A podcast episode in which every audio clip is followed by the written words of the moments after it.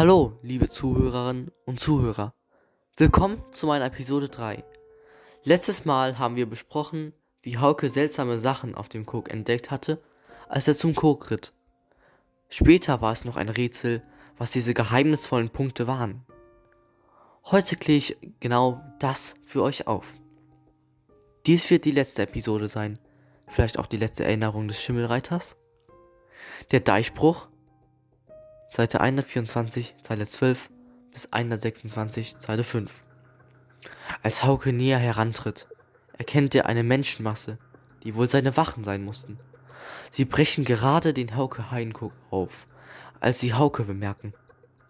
Sie behaupten, sie tun das im Auftrag von Ole Peters, dem es nur um die Sicherheit des alten Kooges geht. Als Hauke dies hört, wird er sehr zornig und er streitet sich mit den Wachen. Wie eine Strafe für den Streit bricht der Koog in Stücke und das Wasser rast auf sie zu. Nun gibt Hauke zu, dass er kein würdigen, würdiger Deichgraf war, aber ist erleichtert, dass seine Familie sicher auf der Stube sind.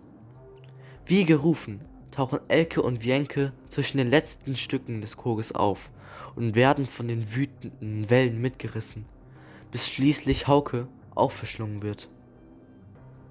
Dies war das Ende der traurigen Geschichte, doch auch Gutes ist zu sehen.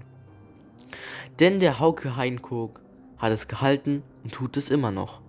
Wenn ihr vielleicht mal im Norden Urlaub macht, dann könnt ihr ihn, wenn ihr wollt, auch besuchen. Zum Abschied möchte ich mich ja noch bedanken, dass ihr so gut zugehört habt. Ich hoffe, ihr habt was gelernt und hattet Spaß. Mach's gut.